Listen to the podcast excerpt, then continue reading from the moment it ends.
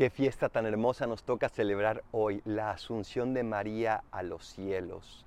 La verdad de que María ya está en cuerpo y alma en el cielo, que se nos adelantó por gracia y regalo de Dios, que ya no está entre dos paredes, sino que ya está con la libertad que el cielo quiere darnos a ti y a mí esa María que completó la salvación de Cristo dejándose llevar por Él, esa María que llegó también detrás de su Hijo porque lo amó a Él por encima de todo.